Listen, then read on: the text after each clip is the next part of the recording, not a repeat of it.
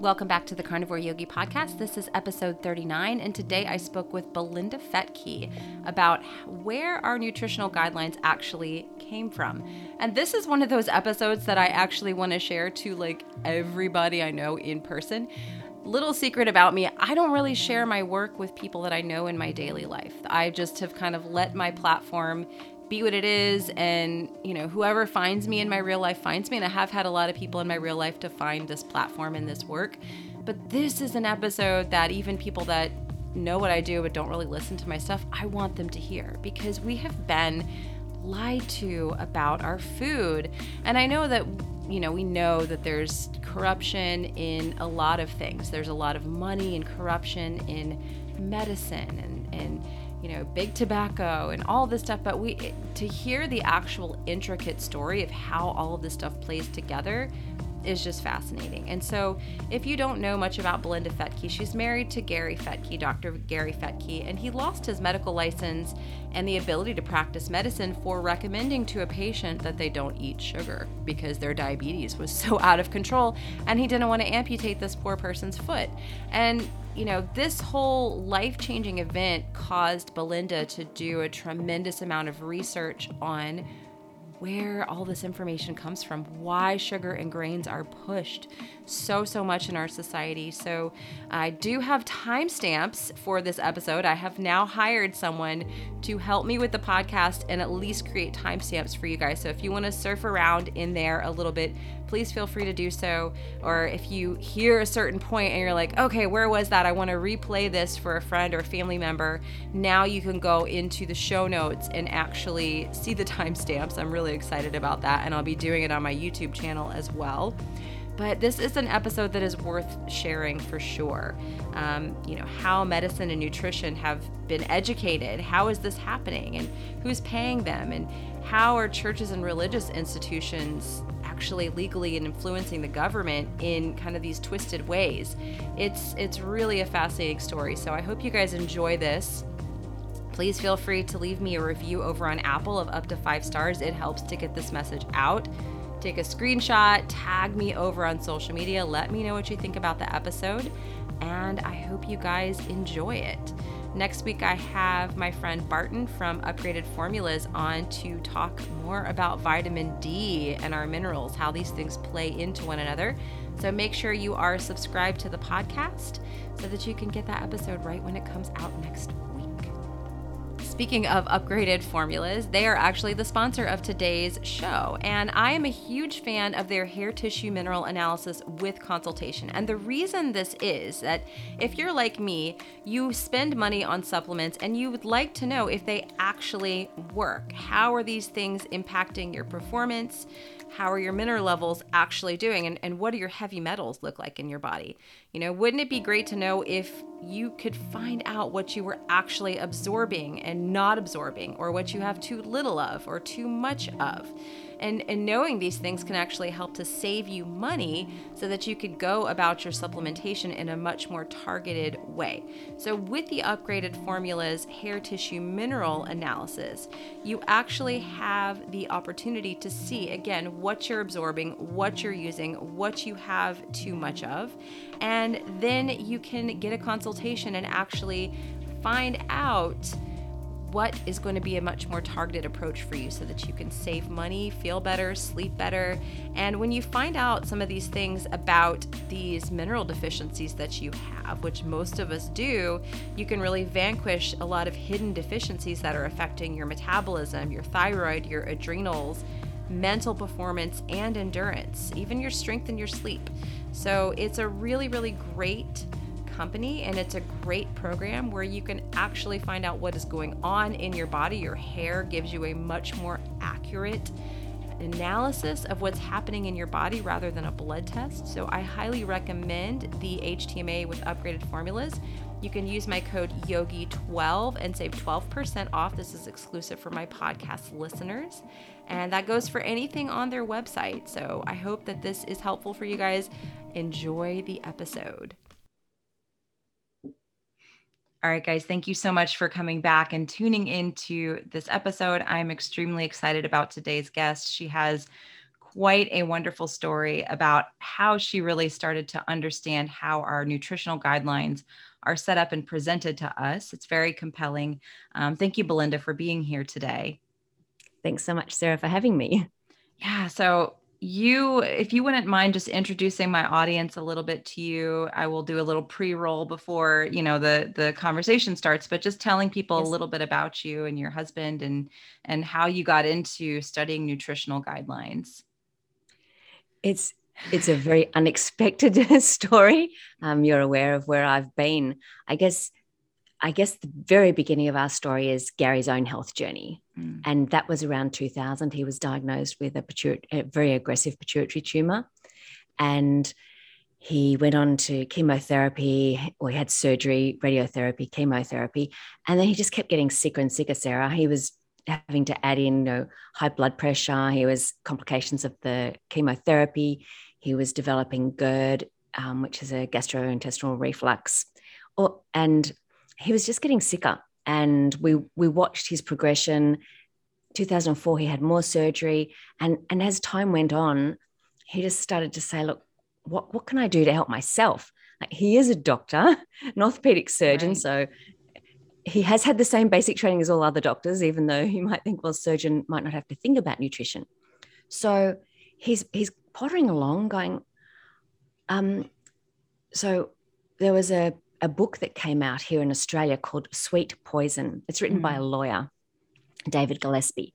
And the, around the time Gary's starting to hear little rumblings, around 2011, about maybe sugar was contributing to the growth of cancer. He'd gotten in touch with Dominic D'Agostino yes. and um, Colin Champ in the US and was having a little bit of a discussion. And this book came out, and Gary thought, well, what does a lawyer know about sugar that I don't know as a doctor? So he read the book and then he just started to think about reducing sugar in his own diet. And so it started there. And then he started to think about the polyunsaturated oils and, you know, why are we eating polyunsaturated oils when for millennia we've eaten animal proteins and fats? Yeah. So he, he just, yeah, started just changing the way he was eating. And of course, that was coming into our own eating patterns in our family as well. But I guess as time went on, he started to reverse his prediabetes. He reversed his um, high blood pressure, and he was able to come off chemotherapy, which was was amazing at the time because it had made him so sick. Mm. And just watching his own journey. So I'm not saying that surgery, radiotherapy, and the chemo weren't important at the time because he was diagnosed when it was quite um, advanced. And so it was really important for him to have those things. But unfortunately, diet was never discussed. Mm. And in the beginning, in fact, they would encourage him because he had he developed um, a side effect of the surgery and the tumor that was called diabetes insipidus, which is very different to the normal diabetes that everyone's aware of, sugar diabetes. And this diabetes means that you can't concentrate your urine. And so you produce mm. a lot of urine and you can get very dry. So you have to drink a lot to maintain your um, water balance. And Gary was told in hospital when he needed to drink eight to 12 liters a day at the beginning, because it was just out of control, to drink fruit juice because it wouldn't be as boring. Oh. So here we are, a man with recently diagnosed cancer, and he was drinking eight to 12 liters a day. And I would say four to six liters of that would have been fruit juice just to oh. break up the thing. So he was just pouring sugar into his body, unfortunately, from people who told him that's what he should do. So as he started to look more and more into the sugar aspect, um, he was looking at metformin because he is an orthopedic surgeon. He's specifically looking after a lot of people with the complications of type 2 diabetes, metabolic disease, mm. inflammatory disorders. And he was thinking, metformin specifically takes the sugar out of the blood vessels and pushes them into the tissues, which is great when you look at blood tests because there's no sugar in the blood but right. not necessarily over the long term of what that blood, uh, what that glucose is doing to the actual tissues. But that's more of Gary's talk than mine, so I won't go there. But you know, that's the, that's the basic concept of it. Yeah. And he thought, why would I take another medication? Why would I be recommending people take metformin when potentially they could reduce their sugar intake?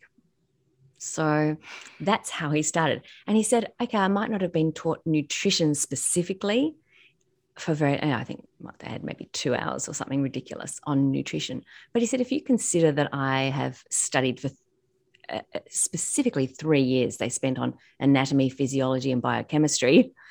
That is nutrition, really. Yes. You know, we understand um, homeostasis, gluconeogenesis, you know, all of those things that result in your body energy in, energy out, all of those things. And he said, I do understand this. I'm looking at what's called the Krebs cycle, and mm. that's where your mitochondria gets fueled. He said, we don't need carbohydrates. We don't need processed carbohydrates in our diet. So he started to talk to his patients about this. And specifically, he spoke to a patient in hospital who was at that time having a debridement of non healing foot ulcers because mm-hmm. there's no way antibiotics don't work for complications of type 2 diabetes. And so this poor person, more and more bits of flesh was being cut off their foot mm. and potentially going to have to have a, an amputation. And he told this person, let's just try and get control of your blood glucose in hospital right now. I'd really love you to consider reducing the sugar.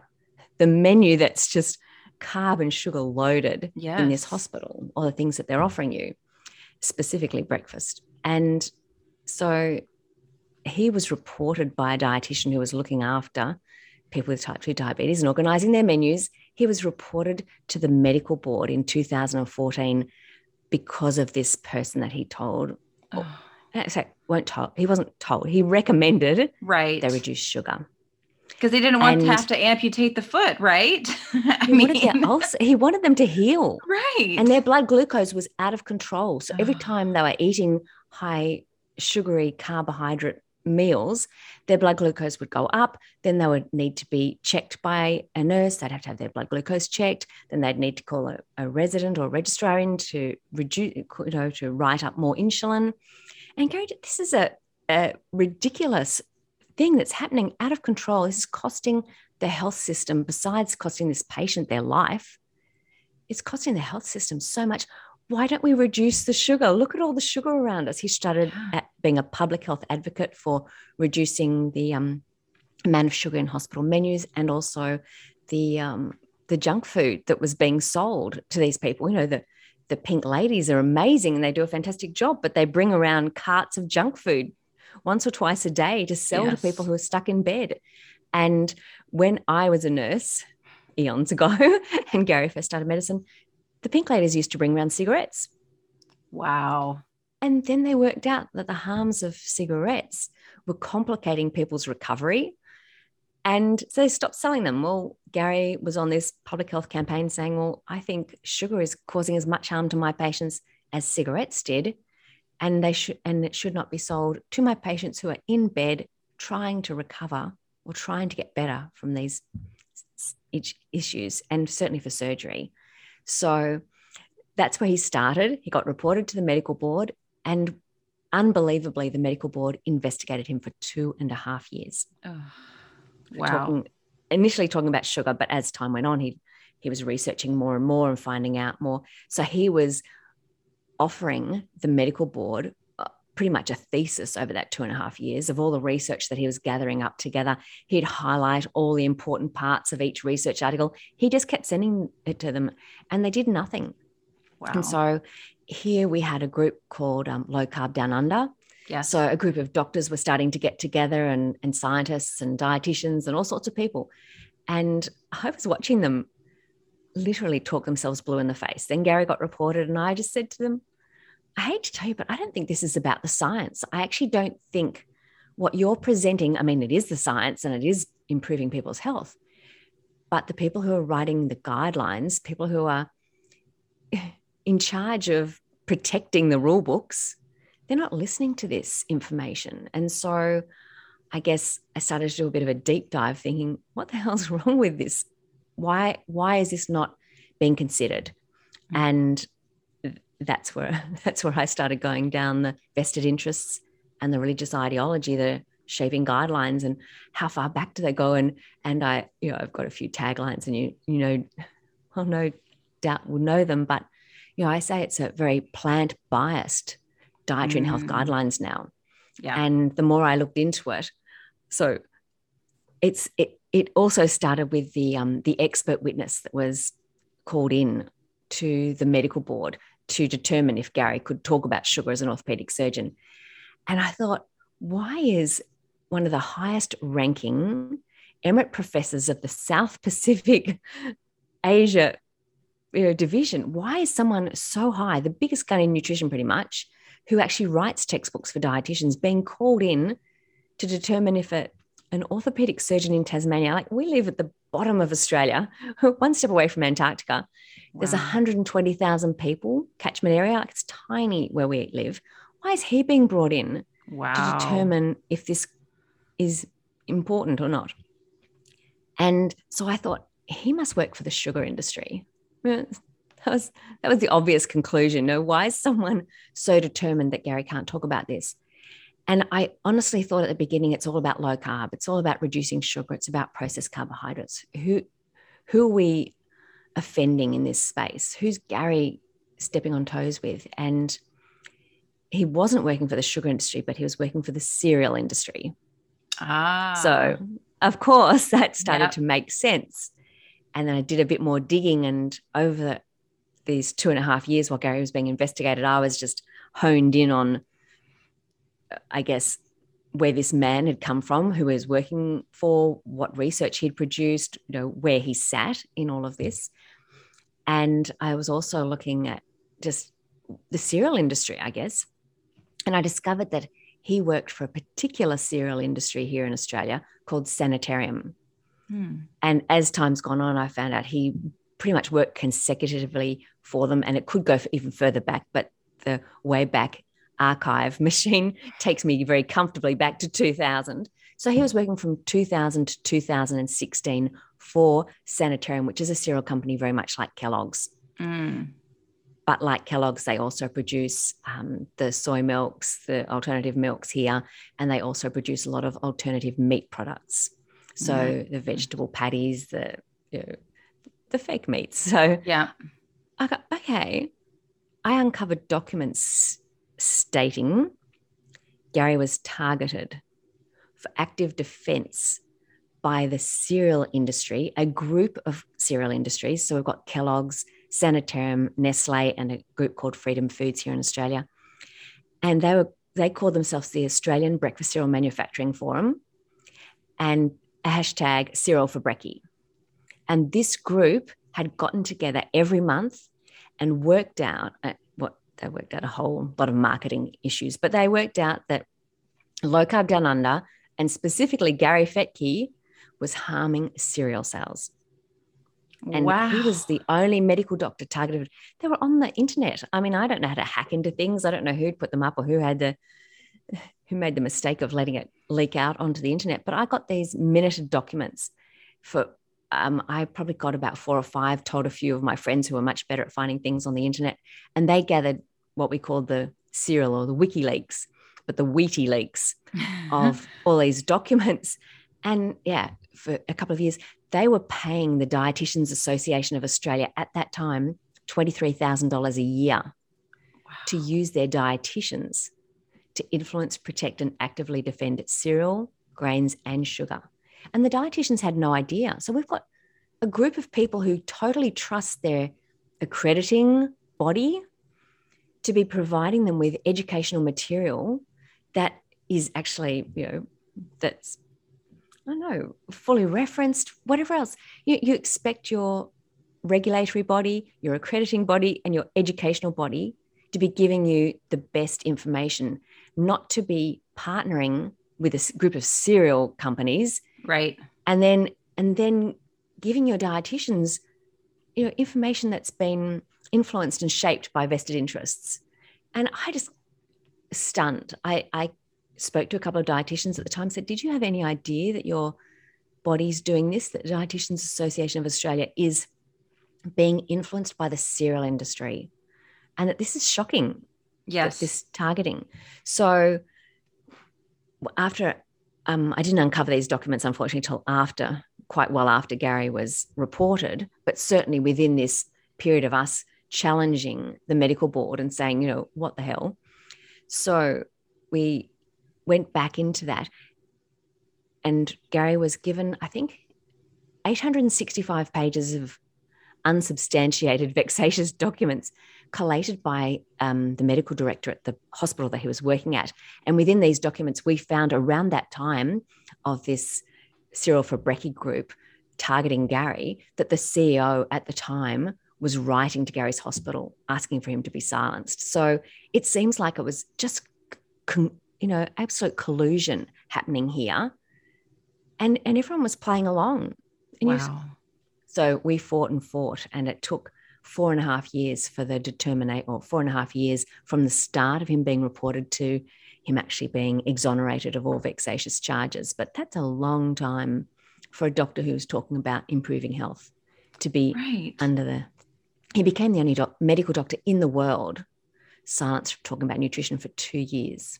Wow and that's you know what's what i'm seeing is obvious that he was just trying to help you know that he saw such dramatic Absolutely. improvements in his own health after facing cancer i mean a horrible cancer it sounds like he was incredibly ill and able to use nutrition as an adjunct therapy to the radiation that's and the beautiful. chemotherapy and it was dramatic of what happened to him and so, as a doctor, knowing that he wants to help people, now he's being punished for for simply trying to help his patients, which is just mm. unbelievable.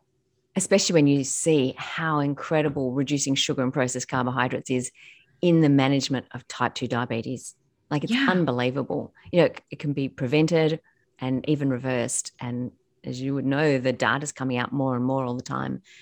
And the American Diabetes Association, I think they've actually come out now saying that low carbohydrate can be one of the tools used. But when Gary first started talking about it in 2011, 2012, it was heresy. And, yes. and it still is being really strongly denied here in mm-hmm. Australia. Mm-hmm. I mean, it's starting to creep in a tiny, tiny bit, but it's just why isn't it just jumping out? You know, right? And why aren't doctors just going? This just makes so much sense. Yeah, it's unbelievable. When you and I can work it out. Yeah, and you know, we live in this kind of bubble, you and I, of people who we understand, we see it. We've seen hundreds, if not more, people who have changed their life and reversed mm. all types of health conditions. Um, but I feel like still mainstream, a lot of friends of mine and people who they don't know about this platform and they don't know about this lifestyle, yeah. they still don't believe and they don't know that things like type 2 diabetes is reversible. Like that's mm. very common that people just don't even know that that can even happen. And so it's, yeah, it's unbelievable. When I first started nursing and when Gary was a younger medical doctor, he might see someone who required debridement of their foot ulcers or an amputation only once or twice a year. This mm. is 20, 30 years ago, like 30 years ago, once or twice a year. And we considered type 2 diabetes to be maturity onset diabetes. That's what it was called. And most people didn't get type 2 diabetes till they were about retirement age. Mm. So the government didn't take it nearly as seriously because it didn't affect you know people who were working it didn't affect people for very long and often the complications people had died before they got really bad complications so it wasn't considered that serious a disease 30 years ago in comparison to what we're seeing now with younger and younger people getting type 2 diabetes and the complications happening so much younger. Yeah. And and it's and it is debilitating. You lose a leg you lose two legs you, that transition to that period and, and eyesight and kidneys and everything else that occurs with these complications it is not only costing individuals and their families and their and their communities, their workplace, but it is costing our healthcare budget exorbitant amounts. And you look at hospital menus and they are just a, a train wreck. Yeah, so, absolutely. You know, this public health advocacy became very, very important to Gary and important to a lot of other people, as you say, yourself included. You know, why, but why should we be doing this? Why aren't the associations that protect people are supposed to be protecting people with diabetes and heart cancer, all these associations appear to be protecting this plant biased dietary guidelines. Yes. And as time went on, I started to realize that cereal for brekkie is very, very powerful. And our guidelines weren't, Gary wasn't only in trouble for telling people to reduce sugar and processed carbs, he was in just as much trouble for telling people recommending to people, I keep saying telling, sorry. It's always recommendation. yes. I, I get yes. a bit excited. No, I recommending, understand. Yeah. recommending to people that they should include or consider including um, animal proteins and fats in their diet because he knows that those things help people heal. And Yes. that that was his fundamental thing. You know, I'm an orthopedic surgeon. I need to reduce the risk and improve the health outcomes. And for me, people need protein to Yes. be improving their health. Like tissues need protein to Yes. rebuild. And before we understood that these plant biased dietary guidelines were in place and they weren't just flexible, which he always thought guidelines were flexible. You know, you see what works best and you move and you you consider that, but you move within that space. But they've become rule books Mm. because why else would a doctor be in trouble for four and a half Yes. years? And Tim Noakes in South Africa was the same.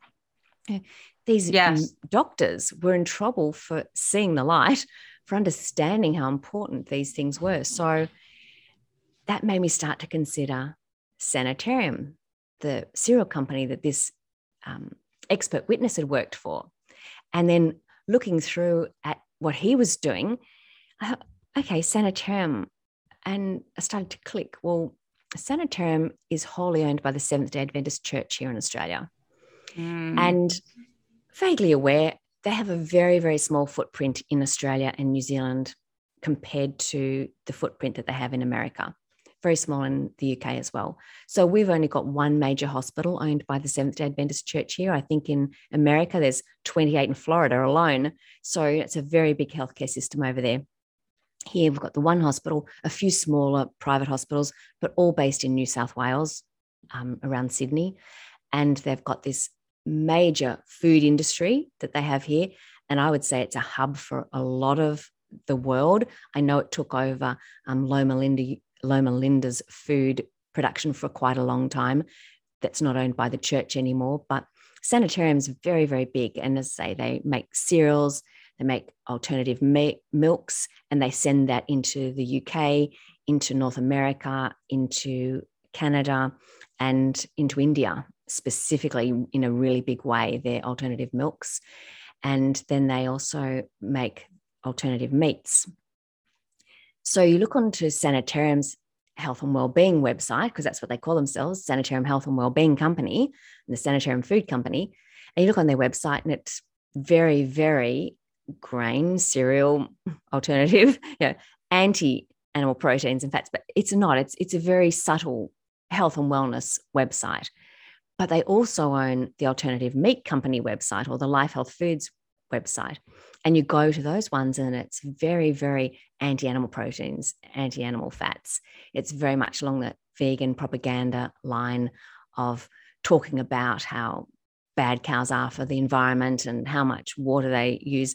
And I've gone specifically in a couple of my talks looking at Australia and, and their allegations or their accusations, really, about how bad animals are and where they're suggesting that we should be, you know, just planting all these crops.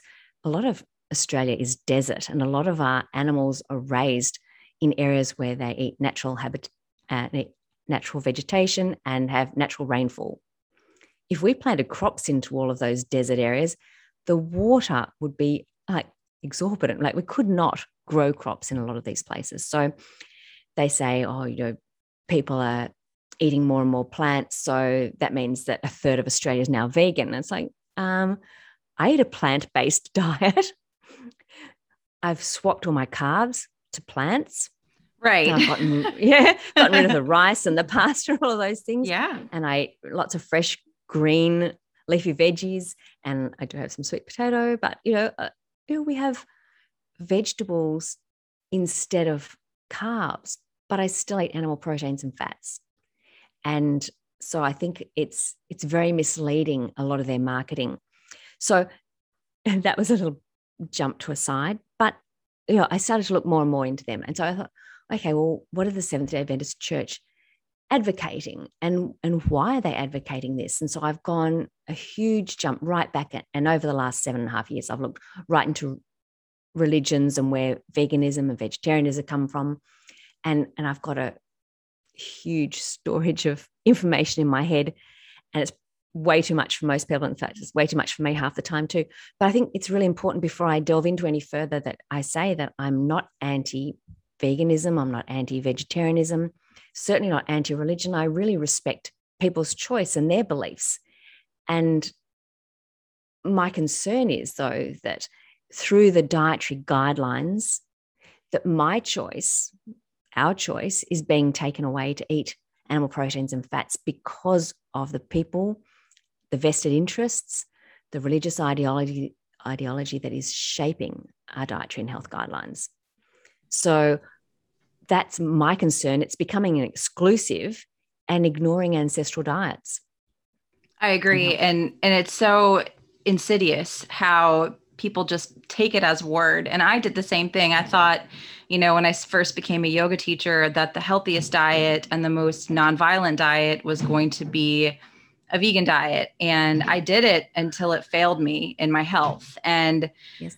uh, it, it just, yeah. And then when I started actually Mm-hmm. eating meat, I felt like it was my responsibility mm-hmm. to understand the truth. And that's where yes. I mm-hmm. really uncovered your work and uncovered, I appreciate it so much. That's why I wanted to bring you on here because I just don't think people really understand where this plant based message is coming from. And the true implications of it you know and i you know speaking of cereal there's so there's such a broad topic but i grew up and cereal and milk cereal and milk was every breakfast and then snack after school and yes. Loved cereal. You know i'm i'm grew up in the 80s and the 90s as my childhood born in 79 mm-hmm. and so yeah we had cereal every day. I'm same with my husband. And now the way that we eat, we don't eat, we don't have any cereal. My daughter's almost 14 and she's never had cereal before because of how we eat. Um, yes. And I was just thinking that today, I'm like, wow, you know, that was just such a huge part of my life. But then when I actually heard where this whole cereal thing came from, I was just mm. flabbergasted. So yeah, yeah, exactly. So yeah. where did the cereal industry come from? Right. Where, yeah. I think all right, guys, I hope that you are enjoying this episode as much as I did recording it. Belinda is just absolutely a delightful person. So make sure you stay tuned to the very end of the episode where you can find out ways to follow her and continue to learn more from her. I wanted to pause really quickly again to thank Upgraded Formulas for sponsoring this episode. As I mentioned in the very beginning, it's just a really great way to know if what you're spending money on is actually working for you. And I have used the hair tissue mineral analysis for every 90 days for almost the past year now. And I absolutely love it. I always get the consultation because interpreting those results is not something that you can do without a lot of education. And it's something that I have my clients do because often when a client comes to me, they are taking a lot of supplements they don't really even need. And then sometimes they're taking supplements that are throwing off the balance of other minerals in their body and causing more harm than good. So, with the hair tissue mineral analysis, is just a really good way to target and to find out what you actually need. Again, you can use my code YOGI12 and follow the link in the show notes to check out upgraded formulas. Thanks again for listening to this episode. Again, please share it, take a screenshot, especially if something in here is compelling, you feel like it's going to educate somebody in your life. I just want to help spread this message of health and continue to uncover the truth. That is what I really want to do here with this podcast. So I hope you guys enjoy it. Let's get back to the show. Well, when did we decide that processed carbohydrates were health food? Yes, and that uh, and adequate this, to give to start your you, day. To start your day when you, you need walk to, in the, your brain and and everything to start to turn on and energy for the day, and you have hmm. this devoid of nutrient, you know, thing you put in a bowl with you know skim milk. and the dietitians associations support it. Not only do they support, but they advocate it. And you think, yeah and now what it's almond milk this? or soy milk or you know yes. some nut uh, nut milk which when you talk about the environmental implications of an almond milk it's like mm-hmm. are we really doing anything good so yeah well I don't, I, I don't know where you want to start with all of that okay well i'm going to start with the founder of the seventh day adventist church um, because i think her statement is amazing. She came to us, so she founded the Seventh day Adventist Church with her husband and a group of people in 1863, but it had been developing for about 20 years. It had been rumbling along and getting stronger and stronger. And so 1863 in Battle Creek, Michigan, the birthplace of Kellogg's and the cereal industry, um, that's where they founded their church. And she came to Australia in 1891 to 1900 to set up the church here. And she also wrote the health food business. So she wrote this the health food business is to take the place or is to provide the people with food which will take the place of meat, milk, eggs, and butter. Wow. And so she came here to set up Sanitarium. And it was to be based on Kellogg's cereal model based on Kellogg's. And, and so set up here, but this time the church would own it. So, okay, let's take a step back now. Why Kellogg's? Why was she so interested in this? Well, John Harvey Kellogg, whom I'm sure everyone or most people have heard of, John Harvey Kellogg was 12 years old when he first went to work for the founders of the Seventh day Adventist Church. So, when he first went to work as a typesetter for their literature evangelism, because that was how we've got digital technology now and we can talk to each other all over the world. But they had to use pamphlets, they had to use books, they had to use, you know, how do we tell people about our message, about the church? It was very much literacy evangelism. And so he was typesetting their, their pamphlets, their health things, because the church, Ellen G. White decided health was a very important part of visions that she was given from God. She was given over 2,000 visions and dreams in her lifetime of how to support and testimonies for her church. Um, I guess every new church needs a new doctrine. So for her specifically, she was told that the Garden of Eden diet, fruits, grains, nuts, and seeds, were the God appointed diet for man. And so she believed that meat eating was harmful. And not only was it harmful, but it was sinful because it wasn't what we were given in the Garden of Eden. And we only started eating meat when, after, or she believes that God gave the direction we were only allowed to eat meat after the flood. And that's when our, li- our sinful lives, if we partook of meat, would be diseased and shortened. So here we've got a 12 year old boy coming in and typesetting her sermons about meat. And the very first book he typeset, so he typeset a lot of pamphlets and other things, but the first book was called A Solemn Appeal or A Solemn Appeal to Mothers. It had a couple of different names, but A Solemn Appeal was wholly and solely about deterring mothers from giving their children meat, from, from deterring their children from masturbating. And they believed eating meat um, aroused baser passions, it excited nerves, it did all those things.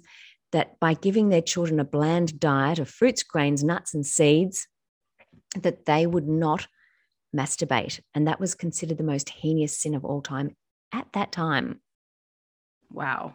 So we've got a young boy who's typesetting not only a sermon about how bad masturbating is, but tying that in with animal proteins and fats you know, it wasn't completely anti milk and butter and eggs right at the beginning because they didn't have anything to substitute it with. But she said there will come a time when we can provide substitutes for these things because we've got to get them out of the diet. We've got to get back to the original diet that God appointed for man. And so here's John Harvey Kellogg writing what happens when you eat meat and you masturbate. And it was everything from you lose your eyesight to your head decays. And she said it was if you put a pistol to your heart and pulled the trigger and took your life instantly. That's how bad meat eating was considered to be. It was wow. sinful and it and it ruined your entire life. So after typesetting for her for at least 4 years and then he became a teacher at first but then the church offered to pay for him to become a medical doctor because they opened the Western Health Reform Institute in 1876 or 1874, sorry. In 1876, he took it over.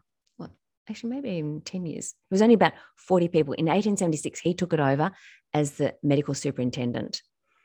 And so for the next few years, he's trying to work out how he can provide food for these people that would sustain them, but it would reduce their baser passions. they went there to learn how to eat a vegetarian meal. So he he did ferment milk, but otherwise it was completely animal protein and fat free. He believed butter was very bad. He no grease was allowed to be used. Wow. So he set up an experimental kitchen. And I don't know if you've seen pictures of Battle Creek Sanitarium, but it's really worthwhile Googling. You look at when it was the Western Health Reform Institute with about 40 people, it grew to a place under John Harvey Kellogg to take 1,200 people each week with a 700 support staff. Like it was, it was the start of what we consider a, the Western hospital system. It was massive, unbelievable. And so he developed this experimental kitchen to work out how he could make food to take the place of flesh meat, milk, butter, and eggs. He married a woman, and I haven't, I, this is where my research, which I find is totally fascinating, can I just say, understanding the history of where our nutrition guidelines have come from yes. is just is so important because if you don't look at the historical aspects and how influential the cereal industry and Ellen G. White's writings have been, it's really hard to understand where this anti-meat messaging has come from further yes. on. So looking at, you know, how he married a woman called Ella Eaton. And I think they got married in about maybe 1878, round about then. She was one of the very first home economic teachers and home economics at the time was the lead into dietetics. But they were looking specifically at food because people had gone from making everything themselves to start moving into cities and buying things. So home economics was more looking at the cost of food and how people could still I don't know how how women could maintain their budgets. What could they still make? You know, what were the ingredients in some of the things? They're looking at how processing was being done. And there was some questioning certainly about the, the conditions of how food was being produced as well. But she and John Harvey Kellogg developed one of the very first dietetic trainings at Battle Creek Sanitarium. But in their experimental kitchen, oh, they were doing all sorts of things. They're making nut butters, and instead of normal butter, they were using peanut butter. he didn't actually invent peanut butter, but he he was the first person to patent it. Ah. And so as time went on, I think in the late 1890s, they flaked corn and flaked wheat for the first time with John Harvey Kellogg's brother as well. So the three of them worked out the invention of flaked wheat. They went on to John Harvey Kellogg um, created the very first nuttose and then went on to protose. So this legume based protein in a can, you know, gooey gelatinous stuff that he was starting to create everything to try to take the place of flesh meat, milk, eggs, and butter. He was one of the very first advocates of soy for human food, and he spoke at the Soybean Association, saying how important it was for them to start to consider, you know, what an opportunity. Let's make soy for people in the 1900s. So while the Eastern religions and or so Eastern cultures had used soy in some consideration, it was fermented soy that mm. using, not processed soy that we started to eat in Western world. So very, very different how how it was interpreted. And I think we've been told that Eastern civilizations have been vegetarian, vegetarian, vegetarian, or vegan, you know, almost vegan promoting. But not a single ancient civilization or culture has been devoid of all animal proteins and fats because they couldn't get all their essential vitamins and minerals. And they they understood that. So even Jain religion, which is probably one of the strictest religions in the world about what they eat yes. and what they don't eat, they won't even pull up a potato or an onion because they don't want to harm a plant because that would kill a plant. They have yak butter in their tea because they have to have some sort of animal protein and fat. So here's John Harvey Kellogg trying to work out how to get rid of it all and uh, he is so influential in creating this dietetic training program. He was in so influential in creating fake foods or processed foods right at the very beginning. And one of his proteges, um, a, a woman called Lenna Cooper, she actually was one of the founders of the American Dietetic Association. And she came in, her brothers were devout Adventists. It's considered that she was an Adventist, but certainly she was educated under the Battle Creek Sanitarium mod, module of you know, getting rid of animal proteins and fats. She allowed some lean meat and a little bit of dairy in some of the books that she wrote as textbooks, but in all of her recipe books, she was the very first dietitian working for a food industry because her recipe books were how to cook nuttose, how to cook protose, how to cook John Harvey Kellogg's inventions, how to include those in cooking. And she wrote the dietetic textbooks for about 30 years. Wow. So if you start to look at how influential this group have been in getting rid of animal proteins and fats over time, and there was a guy called Reese Southern that I came across pretty early on in my research.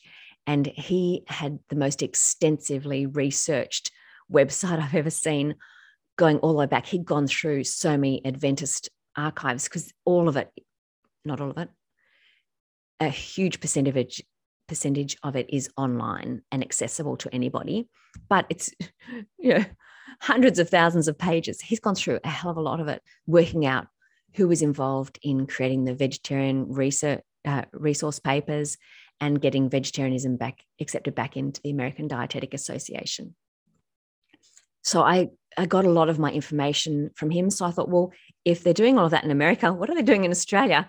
How can I tie this into what I'm seeing is happening to Gary and what I see is this plant biased dietary guidelines here in Australia as well. So looking at their vegetarian um, position paper, I discovered, which has since been removed off the website, of course, because it's very embarrassing to the the um, Australian or the Dietitians Association of Australia, that all of their references were from Sanitarium, the Seventh Day Adventist Church, um, and Kellogg's. So, you know, the cereal industry were writing the vegetarian position papers. And I'm not saying that maybe there shouldn't be something from the Seventh day Adventist Church because they've spent the last 150 years working out how to potentially be healthy, eating a vegetarian or vegan diet. But they shouldn't be writing all of the all of the research and all of the resources should not come from the cereal industry saying of course it's healthy because it's a very biased view in my opinion so looking at how this has come about um, you may be aware that in the recent 2020 US Dietary Guidelines Committee, um, Nina Teicholz, with her Nutrition Coalition, was looking at the vested interests and the ideology shaping those guidelines.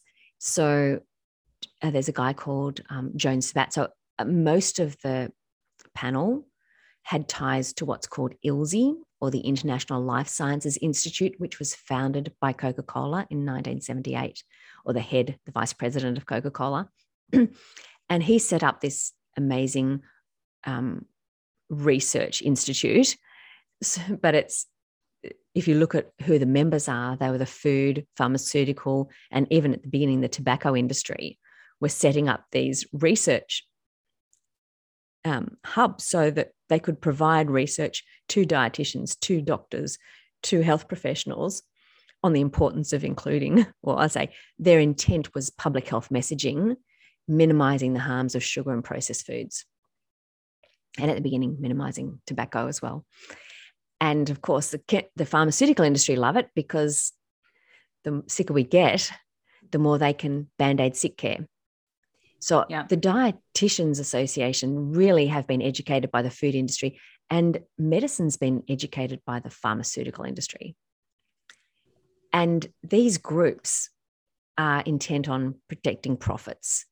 And whether that was their in, the intent was to harm people, I'm not suggesting that for any moment. But unfortunately, their intent on minimizing the harms of sugar and carbs and everything else profits them and unfortunately does end up in this terrible healthcare system that's simply band-aiding sick care. And when people start to question that and are calling that out and saying we should be reducing these things and reducing medication, deprescribing, of course, we're harming their profits and we become targets and, and we become, uh, you know, this is this is a fad diet, this is this, this is that, and and they're they're trying to call us out as they did with the tobacco industry back in the 18, uh, 1980s, yep. 70s and 80s but I think the tobacco industry are truly only using sugar industry tactics if you go back even further, because people weren't concerned about the harms of tobacco in the 1940s. But Mm-mm. from the 1910, when the Pure Food and Drug Act was passed, Harvey Wiley was concerned about the sugar in Coca Cola, even then, really? about the caffeine. so he was trying, he struggled to overcome Coca Cola back in 19, 1906, I think the Pure Food and Drug Act was passed. And he ended up leaving his position in, within the government and went and worked for a women's health magazine because he was sick of trying to fight Coca Cola. And he worked out he could influence people better, influence the women that he wanted to get to with his messaging better from a health women's health magazine than he could trying to do anything legislative. So the sugar industry, Coca Cola, has been influential in writing guidelines all the way back for so long and and blocking any legislation to question the harms of sugar all the way back then. And I discovered through my research that in about 1940, 43, 46, there was a guy called Mervyn Hardinge who was working at or studying at the College of Medical Evangelists. And that was owned by the Seventh day Adventist Church. It's since become Loma Linda University. So, the College of Medical Evangelists, he was also working as a researcher in the um, International Nutrition Science Laboratory, which was founded by a devout Adventist. And they, his actual wording in numerous papers that Reith Southern was able to locate said that our research is to prove, not disprove, divine inspiration and how incredible that we have this opportunity to create food that will take the place of flesh meat, milk, butter, cheese, eggs. Unbelievable that this whole research was set up. So then Mervyn Hardinge's doing a doctoral thesis and he goes to Harvard to be supervised for this because he wanted his papers to prove that vegetarianism was safe. And he's he went to Frederick Stare. Now I'm not sure if you're aware or your um, audience is aware. There's a guy called Fred Stare. He was the head of the School of Public Health at Harvard University. And this School of Public Health was literally bankrolled by the food industry to get started. We've got wow. Kellogg's, General Mills, everybody else. They just all pitched in and funded the founding of this institution. And so here's Fred Stare sitting in this chair with um, since Cristin Kearns has since under, uncovered a lot of the research where he was being funded specifically by the sugar industry to produce papers to minimize the harms of sugar, that public health messaging. And then you've got, so you've got this public health messaging on one side, and then the other public health messaging is to promote the biblical Garden of Eden diet, fruits, grains, nuts, and seeds. They're both wanting to demonize saturated animal proteins and fats. So they come together because they're they're aligned with that. Their symbiotic relationship pushes them to promote the plant-based Garden of Eden diet, you know, plant-biased dietary guidelines, because it suits both. Demonizing mm. animal proteins and fats means that sugar couldn't possibly be as bad. You've got to have processed food come back into your diet because where are you're going to get your energy and your health right. from. So imagine Fred Stare when this guy walks in going, I want to do my doctoral thesis under you and I want to prove vegetarianism without having a vested financial interest. He's doing it because he believes that this is the most important thing he needs to be taking out. Wow. And Fred Stare's going, fantastic. So they started producing their thesis papers in the 1950s and they were taken through to the American Dietetic Association, they were taken through to the AMA. Um, all of these started to look at these research papers. That was the start of really coming back into um, you know creating this vegetarian option. And then the american dietetic association said around the 1960s they had a lot of women wanting to do a vegetarian diet vegan diet hippie sort of movement coming in.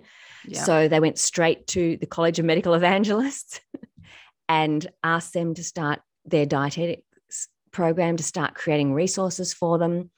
And then Kathleen Zolber became the head of the American Dietetic Association as a devout Seventh day Adventist. And this is where this movement's really started to take effect. And I think I jumped from my, sorry, from the 2020 US dietary guidelines. So then you've got a guy called Joan Sabaté, and he sat on the US 2020 dietary guidelines as a devout Adventist um, a professor at the Loma Linda University. And the concern was that not only was he part of the panel, but he was on the panel of determining saturated fat, how much saturated fat we should be eating. Uh, that's a whole other ball and, of wax. And he's a man who believes that we should not be eating any animal proteins zero. or fats. Yeah. Zero. And he was pushing the zero as part of this dietary guideline committee. He wrote, so I was I was doing a lot of research. Gary spoke about my research for the first time in 2017 we went over to the CrossFit Games and we actually spoke in Michigan, which is just down the road from Kellogg's, Battle Creek. Yeah. And um, so it was it was an interesting time. Gary wanted to speak about my research first because I guess I'd kept it under wraps for about two years until I had enough information to say I can honestly say that this is historic. This is history. Uh, you know, yes. I'm not just it's not just um this is all stuff you can find like it's very it's all google you can go on google you can find it it's yeah. not it's not and hidden. they've you produced it. it. it's yeah. out there seventh day adventist church are very proud and they own this so after gary spoke about my research joan sabatin and, and a group of three or four others from loma linda university wrote a paper called the global influence of the seventh day adventist church on diet let's say wow.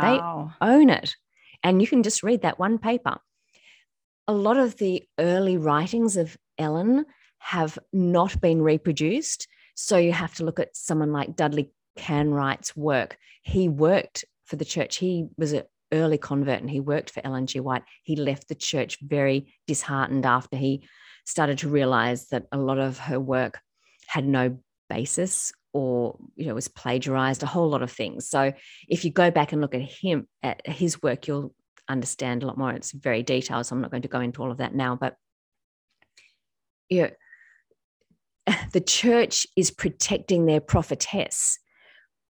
And while I appreciate there are people who want to believe in her words and her health reform, she decided that public health messaging was integral to the church medical evangelism is the right arm of the church, the health reform message, which is fruits, grains, nuts, and seeds, the God appointed diet for man.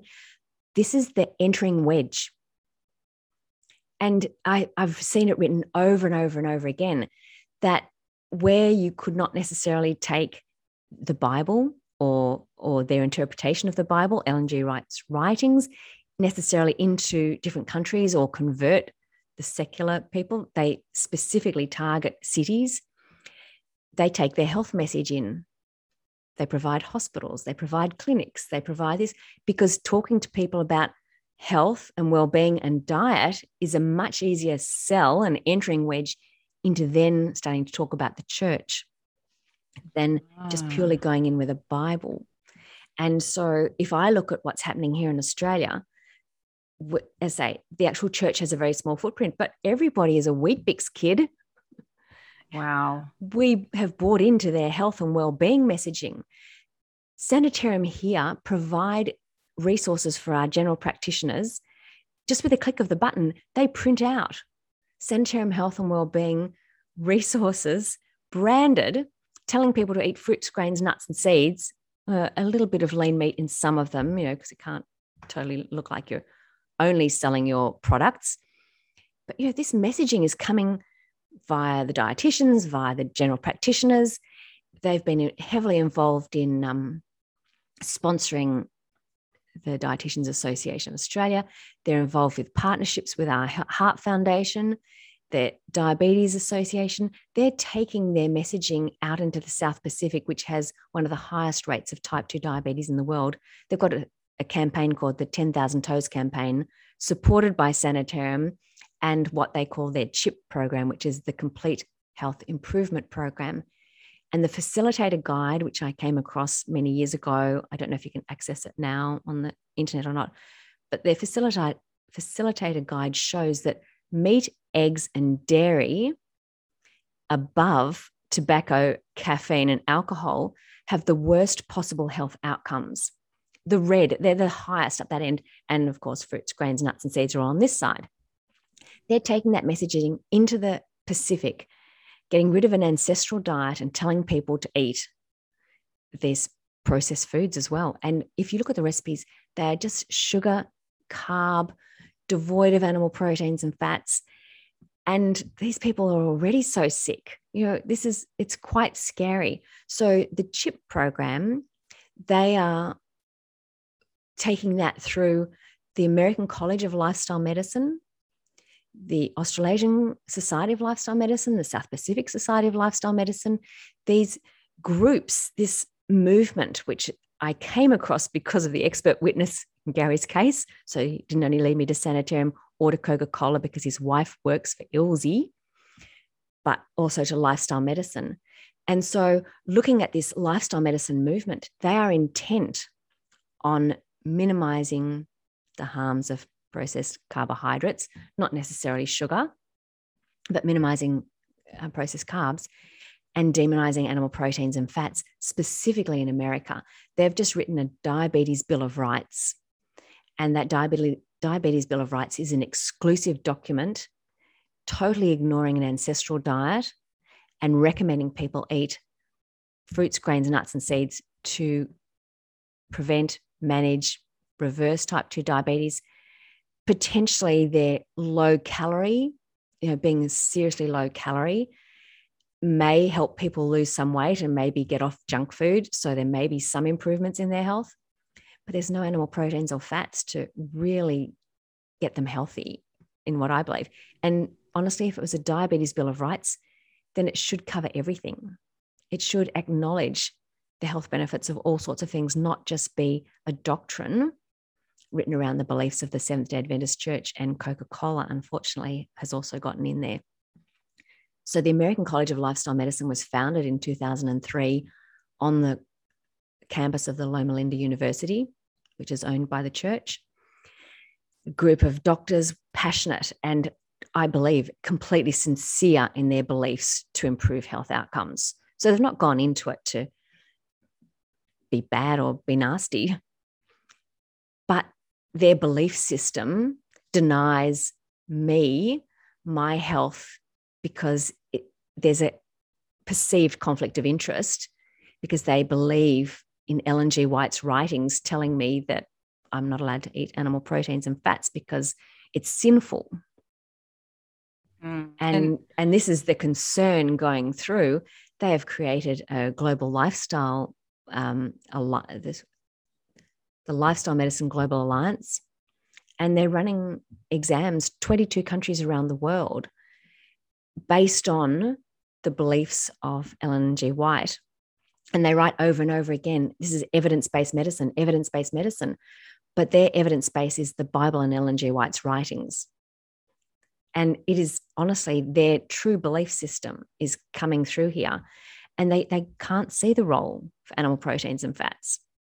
You look on their website or up till November last year, and they the Seventh day Adventist Church have done an incredible lot of resources for people who want to follow a ve- vegan or vegetarian diet. And they state vitamin B12 can only be found from animal proteins and fats. They even acknowledge that you know seaweed and spirulina and different things may have traces, but you're not going to be able to get enough bioavailable vitamin B12 from those. So you have to supplement. Well, third world countries can't afford to supplement. They can't no. get supplements. No. So they're taking their messages into the third world, South Pacific, right now, and they can't supplement.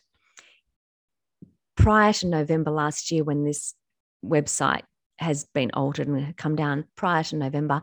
Their website stated in this vitamin B12 resource page that why, if we're supposed to eat fruits, grains, nuts, and seeds, God appointed diet of man from the Garden of Eden, why is vitamin B12 not available in those foods?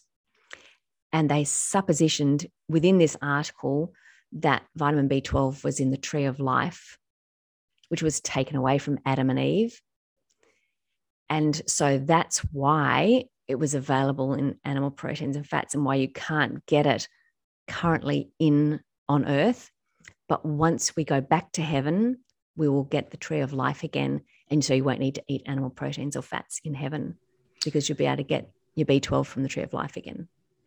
That's what on, are we that was supposed to do in the meantime? Wow, that's insane. Yeah, and and so wow.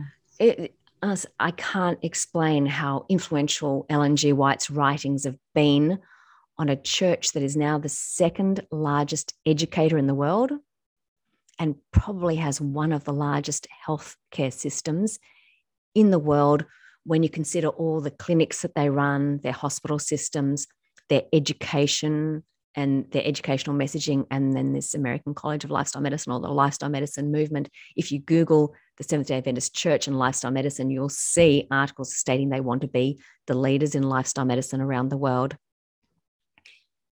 the British Society of Lifestyle Medicine and the Australasian Society of Lifestyle Medicine are probably the most secular. They're not as influenced by the Seventh day Adventist Church per se, but they run the CHIP program.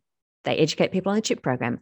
They send people to the board review manual, which has been written by Seventh day Adventists. They send people to the exams, which have been written by Seventh day Adventists and by people who are uh, attached to Coca Cola and now they've created this lifestyle medicine education collaborative which is a which is a medical education not only promoting fruits grains nuts and seeds but demonizing animal so, so not only demonizing saturated fat which has happened for the last 50 years yes. but now also demonizing animal proteins in the diet.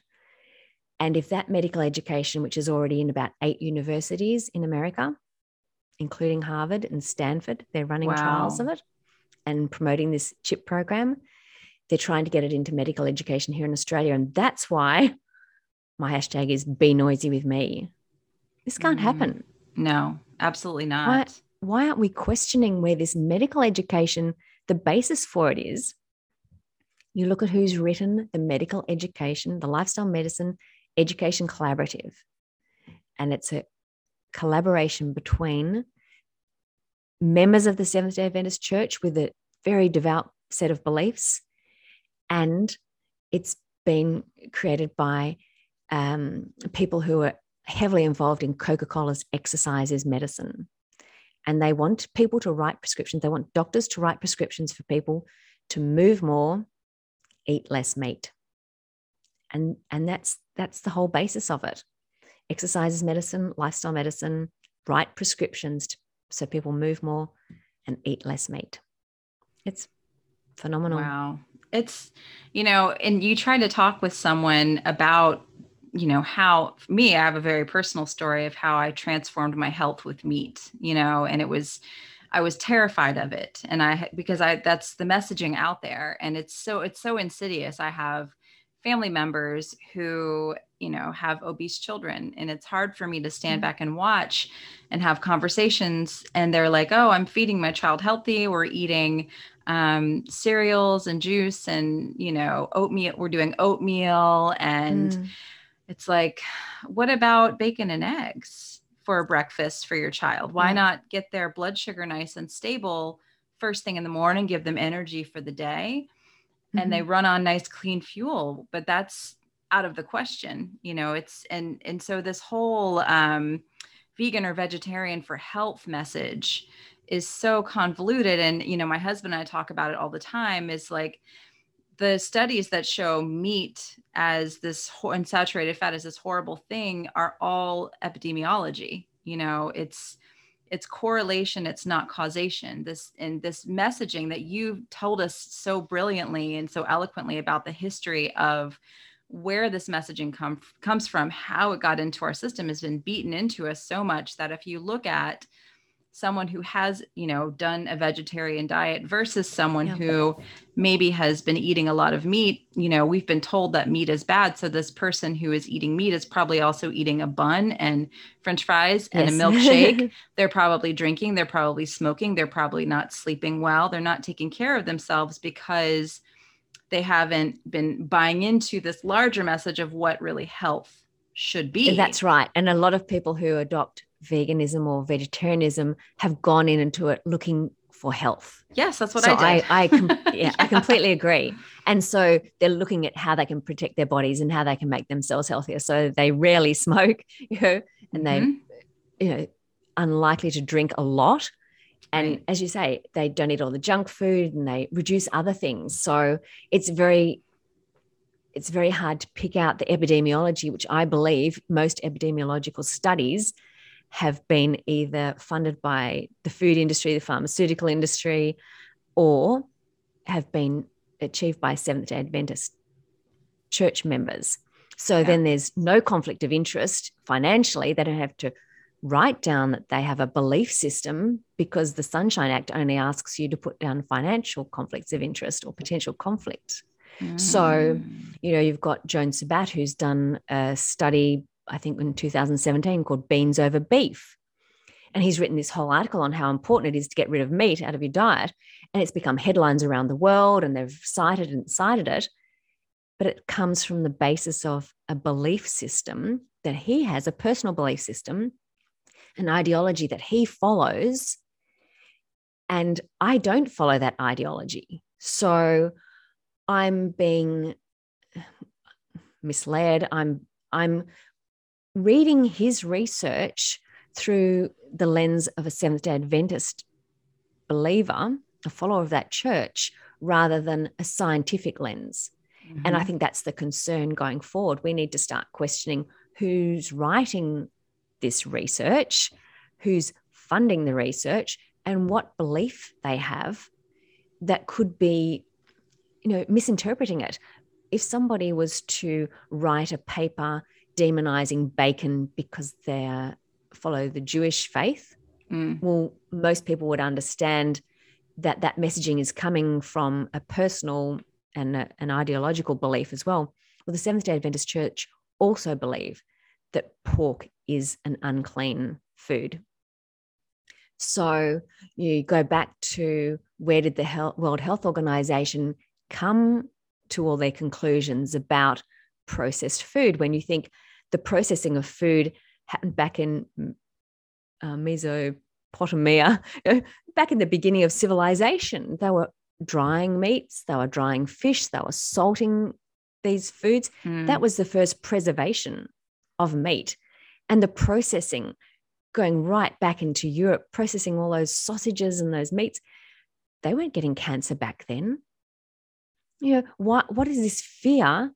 And the fear is the highly processed meats that have got the added polyunsaturated oils that have got additives got chemicals got all these other things. They're the concern not the true processed meats which we have honestly eaten for centuries and the seventh day adventist church was so excited the head of their health ministries um, Peter Landless just came out so excited when that red meat and processed meat causes cancer messaging came about. And they were all over the thing. So I think people have to really start to consider where this messaging, where the guidelines are using, what research are they using.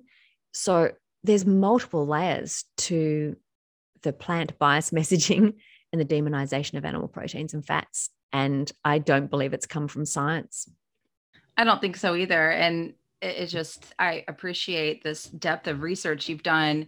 I do have a question because, yes. you know, some of my friends that are vegetarian or vegan, they are animal lovers and they do it because they are, they don't want to eat an animal. They think it's bad and immoral. But, you know the other side of that i would love to hear your your thoughts on that is just kind of and they don't want to do environmental damage they've been told about how mm-hmm. much you know the cows and the the things are are damaging our environment and you know i i try to explain that what monocropping is doing to our environment and how mm. many deaths happen when we're monocropping you know all the gophers and deer and rabbits and you and know. the microorganisms gary's yeah. gary got a a um a, a cup full of cow manure and said, Do you know how many microorganisms are in this bit of manure or in this soil that's below it once it decomposes?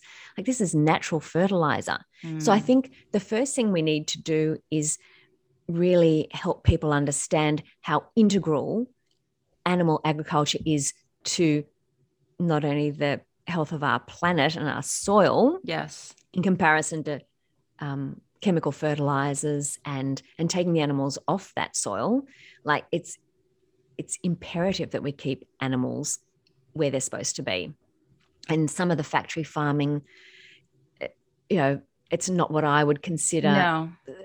um, something that's good and certainly not something that i would want to endorse some of the I animal agree. agriculture uh, sorry the the factory farming that's happening but in australia in Tasmania specifically, I've got cows outside my window, mm. and there's no way they are polluting or causing the global warming that the fossil fuels are. And NASA did right. a really interesting um, heat map.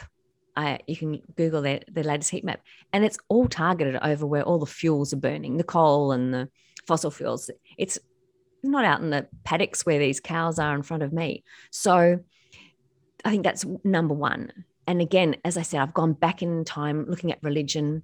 The Dalai Lama mm-hmm. got sick eating a vegan food. Yeah, Didn't he eats meat now.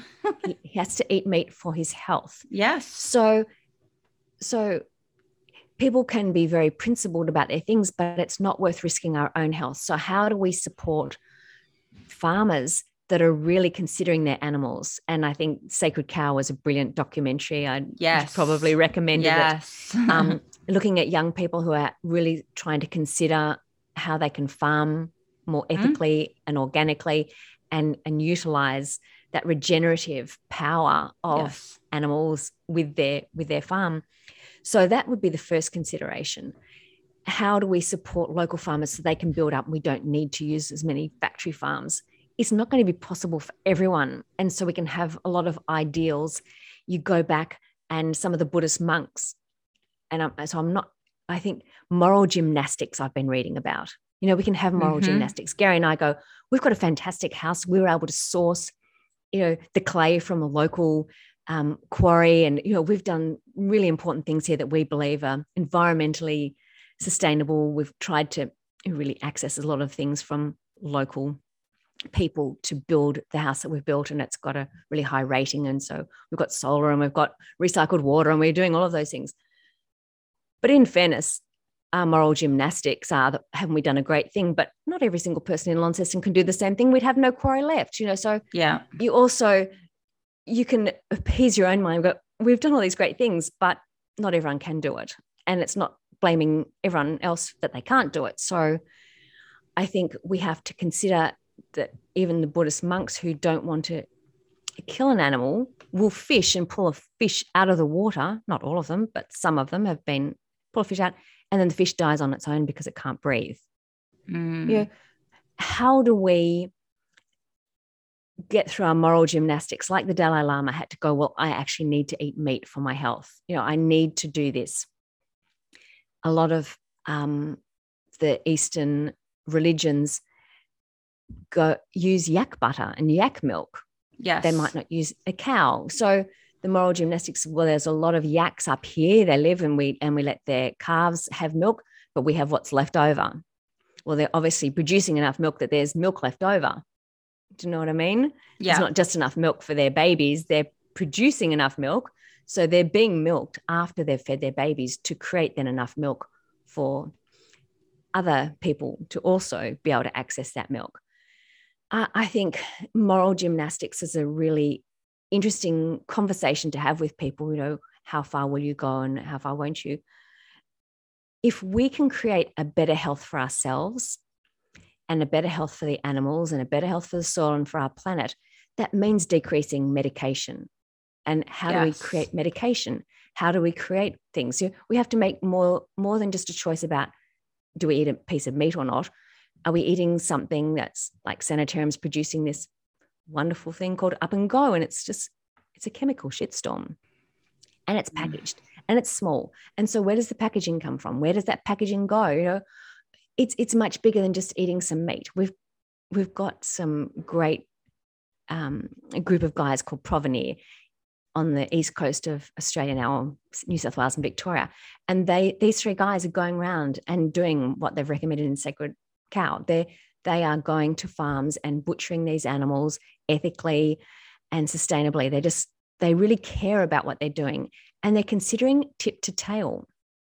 Yes. When did we stop eating organ meat? Using the whole animal. Yeah. Yeah. I just got a farm animal. order yesterday and I got chicken backs, chicken feet. I got all the parts because I'm going to make some amazing broths. We're about to hit fall and I'll make some really amazing broths that are nutrient dense and very nourishing for the family and put them in the freezer. And that's, you know, what we have for soups in the winter. And we have forgotten how to use the entire animal. There's, there's so we've much forgotten because we've been told not to. Right. Look that the dietary guidelines. Dirty. Yeah, exactly. There's not an, an organ meat on there. And even in our indigenous dietary guidelines, there's nothing. And indigenous cultures, ancestral diets eat the entire animal. Where's yes. this waste? We're wasting an animal and buying waste food. Soy is a waste product. A lot of it is a waste product of yes. things that were being used in the in the car industry to begin with. You know, so the sludge, the things like that. You go, I think we have to really reconsider. We have to reconnect with our food supply. And I think if people can help reconnect with their food supply, and there is some moral gymnastics, there has to be about what we decide. But if we go to a supermarket and we eat a packet of cereal, as you say, that's potentially monocropped and killed so many animals, but we don't see it, right? we're eating a crispy bit of crunchy cornflake, then you know, and it's been gymnastics. flown and you know the environmental damage of flying it across the country and all that stuff yeah. when you you know here in the us we have a website it's us and canada it's www.eatwild.com and okay. you can put in your zip code and find all the farms that are around you mm-hmm. and that's what i encourage people to do instead of like you said going to the store buying the cereal just because we don't see how yes. many rabbits and how many rats and how many other things and how much soil like you said the microorganisms the in the mm. soil were, were destroyed yes that you just just because you don't see it doesn't mean it doesn't exist you know and there's yes. no diet that is devoid of death unfortunately we want there right. to be but it just doesn't exist so like you said with the mental gymnastics i feel like we have to find what's going to be best best for our bodies so that we're healthy and we're capable and we don't go into sick care. And then consider what's really best for the environment really do the research instead of falling mm prey to the propaganda. That's yes. that's what's so frustrating to me is all the propaganda. It's just so and then insidious. understanding that propaganda is protecting profits as in financial profits and potentially protecting a prophet Yes. And who would have thought? I mean, you think about the Catholic Church, they had a lot of fishermen. People weren't buying enough fish, so they made Fish Friday happen. You know, they wanted to encourage ah. Catholics to eat fish on a Friday to use what was being brought in. That not enough people were eating fish. Well, that's a brilliant idea. You know, encourage people to eat what's coming in fresh seasonally locally and right. encouraging them fish. But we're following, you know, Good Friday when when people are told not to eat flesh meat and things. So a lot of people would eat fish and not eat animal proteins or fats on that particular day. So we are influenced by religion consciously, subconsciously about what we eat. There's fasting involved with a lot of religions. Mm-hmm. And there are a lot of ideas about what to eat and what not to eat. Interestingly, I've done a big deep dive back into Leviticus and Deuteronomy from the Bible, which is where Judaism have their rules, but there's also a lot of ceremonial rules about the meat that they eat. They don't say don't eat meat; you just have to prepare it in a certain way or um, present it. So the Seventh Day Adventist Church have don't use any of the ceremonial rules. They've just gone strictly back to the biblical Garden of Eden diet, and but in this Leviticus and Deuteronomy, they also talk about plants and they talk about fruit trees. Mm. And under the laws, the ceremonial laws, you're not allowed to touch a fruit tree for at least four years, and some of them seven. And, and it makes sense. They made those laws so that the tree had time to establish itself before people were picking the fruit. You know, a lot of the things made sense about the ceremonial laws of preparing the foods and potentially why they had clean and unclean foods back in that day. But when you consider society now and how we prepare foods and how we grow foods and all sorts of other things, it, it, there's different times. So the fact that the Seventh day Adventist Church have gone all the way back to the beginning of Genesis and saying, this is how God said we have to eat and there's no other way, this is it. And they are influencing our dietary and health guidelines and supporting associations to further push this same messaging. I think we, we need to be very aware that it isn't just vested interests and financial, but it's also very much based on ideology, this demonization of animal proteins and fats in our diet. And if that's the reasoning, then I'm questioning and it makes me start to think, well, what about health? Where's health? The health for ourselves, the health for our soil, the health for our planet, and the health of animals. And yes. And I think it becomes a much easier way to have a discussion. Uh, what you've been talking about as well, but Lierre Keith mentioned that same thing. There is no life without death. And she tried so hard to be um, a vegan and keep to her ideals for a very, very long time. And she just got sicker and sicker. And thank you so much, Sarah, for being out there and being an advocate for people to understand that the idea of yoga and health doesn't necessarily mean only eating a vegan diet. Yeah. Yeah. It's and truly about health. If you look at some of the ancient texts, food of the yogis is milk and honey. You know, that's yeah. what's, and I've done it, you know, teaching yoga for 12 years and practicing. And mm-hmm. I really did have to do a deep dive into this because yes. I was very conflicted for a long time. I felt like I was doing the wrong thing. And so, you know people that you like you that put their work out there and and really help us to understand where a lot of this messaging comes from and when you dig deeper into the literature into these ancient yogic texts and mm. i've studied the rig veda with you know it's an oral tradition that you can only get orally okay. from a teacher and i've done those the vedas wow. and yeah meat is used as medicine in the vedas yes and so yes. it's th- this whole yoga vegan vegetarian thing i feel that you know it was done to control people you know to make them weak just like the cereal was done to it's it's an old story yet it's so well, old it's and also, it's so woven in we yeah. don't recognize it I, I definitely believe some of it's about controlling people and yeah. and creating a system but it's also what was there yeah.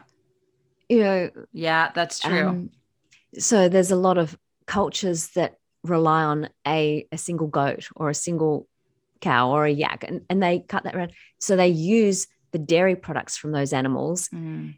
until they can't. Then they slaughter them and then they have that meat.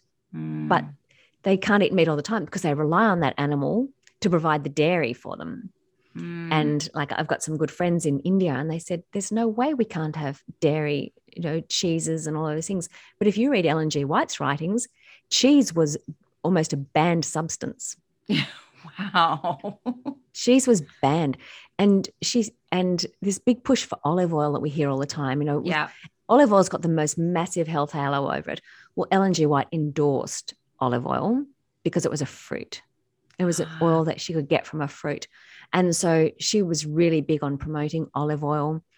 Um, it, you just start to read her things and you think this is amazing that someone in 1863 who finished school in when she was nine because she was injured badly and so she never went back to school someone could be so influential in creating these doctrines that are influencing our lives right now. And, and for me in Australia, having Sanitarium actually write resources for my GP to print out for me if I've got type 2 diabetes or if I've wow. got gestational diabetes. And yeah, um, are these doctors not thinking?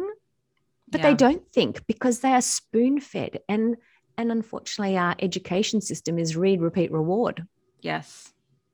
Yeah. Absolutely. And if you question things, wow, you get into big trouble. Just ask yeah. my husband. yeah, exactly. Exactly. Wow.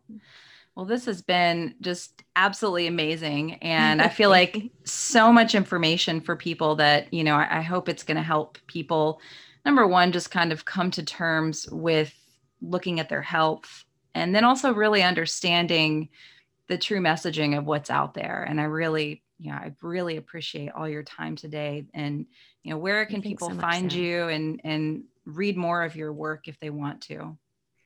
I've been a little bit quiet on social media. Things are a bit crazy in my household at the moment. We've got children and grandchildren running around with ah. the COVID thing, so um, we're I've been a little bit quiet on there, but um, I am I have LinkedIn it's Belinda Fettke on LinkedIn, Belinda Fettke Instagram, Belinda Fettke Twitter. And I've also got, I took over Gary's Facebook page many years ago when he was silenced and he wasn't allowed to be there. So ah. it wouldn't have been what I chose, but it's Belinda Fettke No Fructose.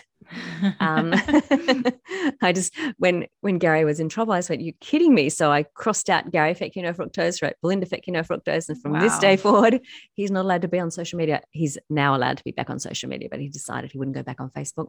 He's wow. very active on Twitter.